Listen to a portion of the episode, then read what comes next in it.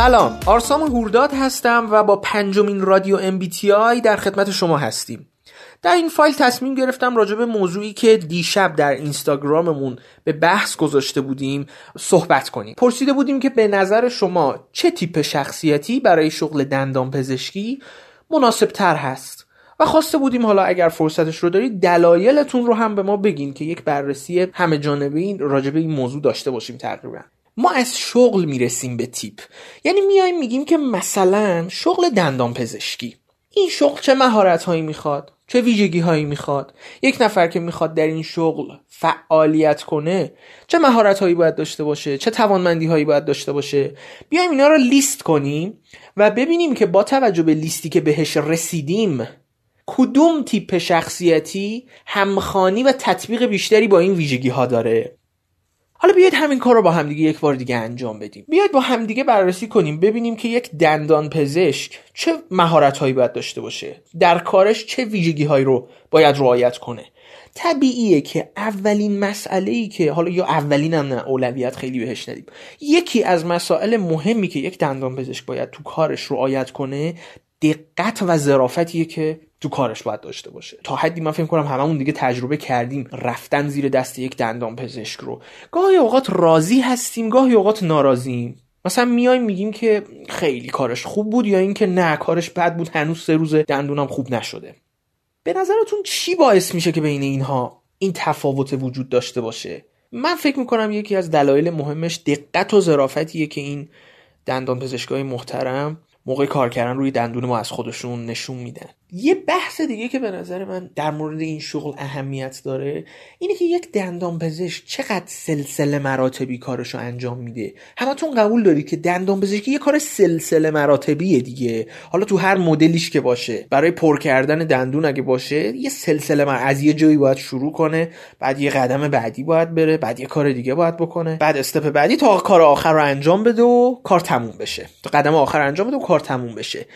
طبیعیه که حالا به نظرتون یکی یه کسی که big picture داره مثلا از اول می‌دونه می‌خواد آخر به کجا برسه بهتر می‌تونه این کار رو انجام بده. یا اینکه کسی که ذهنیت timeline ی و قدم به قدم داره بهتر می‌تونه این کار رو انجام بده. کسی که حوصله بیشتری داره در اجرای گام به گام اون دستورات و اون سلسله مراتب بهتر می‌تونه انجام بده. یا اونی که نگاه کلان داره به این مسئله.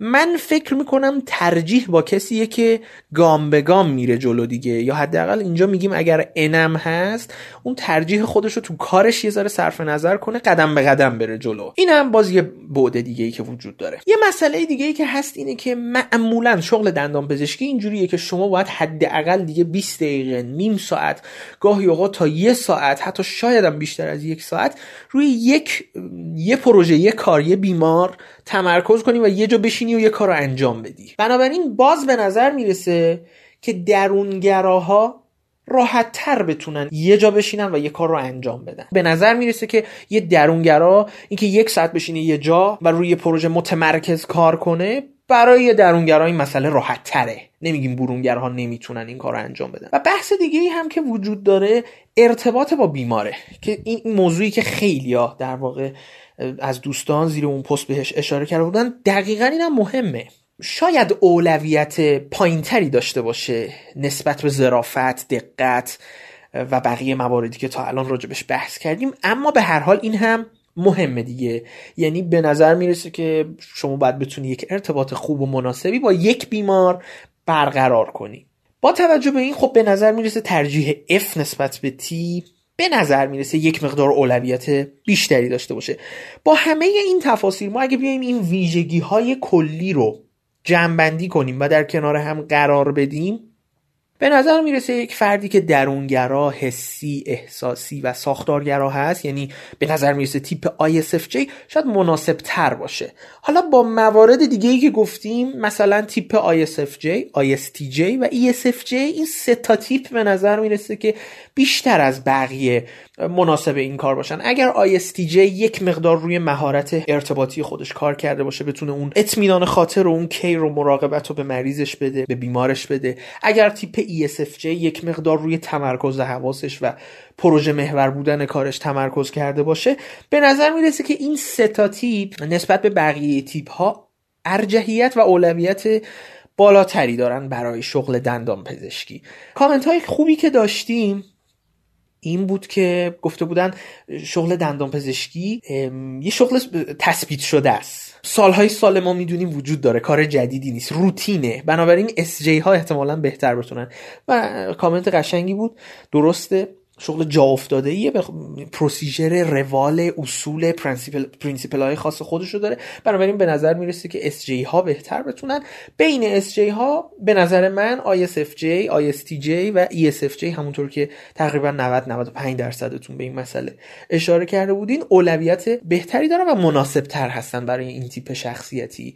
ممنونم که زمان گذاشتید به من گوش کردین. فایل بعدی رادیو بی یه فایل خیلی جذاب خواهد بود که به واسطه نظر یکی از کاربرای خیلی خوب اینستاگراممون می‌خوایم در رابطه با بحث MBTI و رابطه عاطفی بحث چالش برانگیزیه راجع به اون می‌خوایم بحث کنیم. تا اون موقع من می‌خوام خودتون هم به این مسئله فکر کنید. ببینید که در واقع نظر خود شما چیه؟ آیا به نظرتون MBTI ابزار مناسبی هست برای اینکه مشخص کنه که من مثلا با چه تیپی خوشبخت میشم؟ یا اینکه چه تیپایی با هم دیگه می‌تونن خوشبختی بهتر و بیشتری داشته باشن؟ آیا درسته که ما اساسا پیشنهاد کنیم مثلا تو که ENTP هستی برو با INTJ رابطه داشته باش. برو یه INTJ رو پیدا کن. یا نه مثلا روی کرد می‌تونه این باشه که حالا خب اوکی مثلا تو با این آدم تو رابطه هستی. حالا باید چیکار کنی؟ حالا تیپش رو مشخص کن. تیپ خودت هم که می‌دونی. ببین چالش های رابطتون چی می‌تونه باشه. به عبارت دیگه آیا ما باید یک ذهنیت فرمولی داشته باشیم؟